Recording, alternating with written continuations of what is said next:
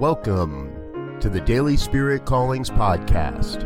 I'm your host, Robert Brzezinski, and I invite you to join me every day as we explore an affirmation, inspiration, and call to action for your life this day. And here's your Daily Spirit Calling for September 30th, 2020. As the winds shift the leaves and twigs around me, my perception of my life gently swirls and reveals a new perspective of living as one.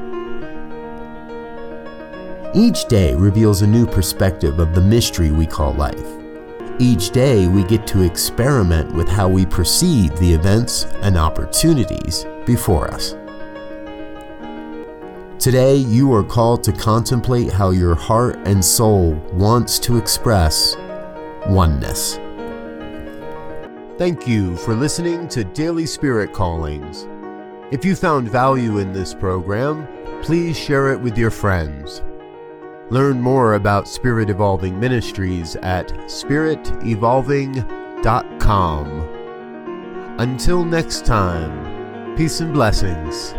Go forth and prosper.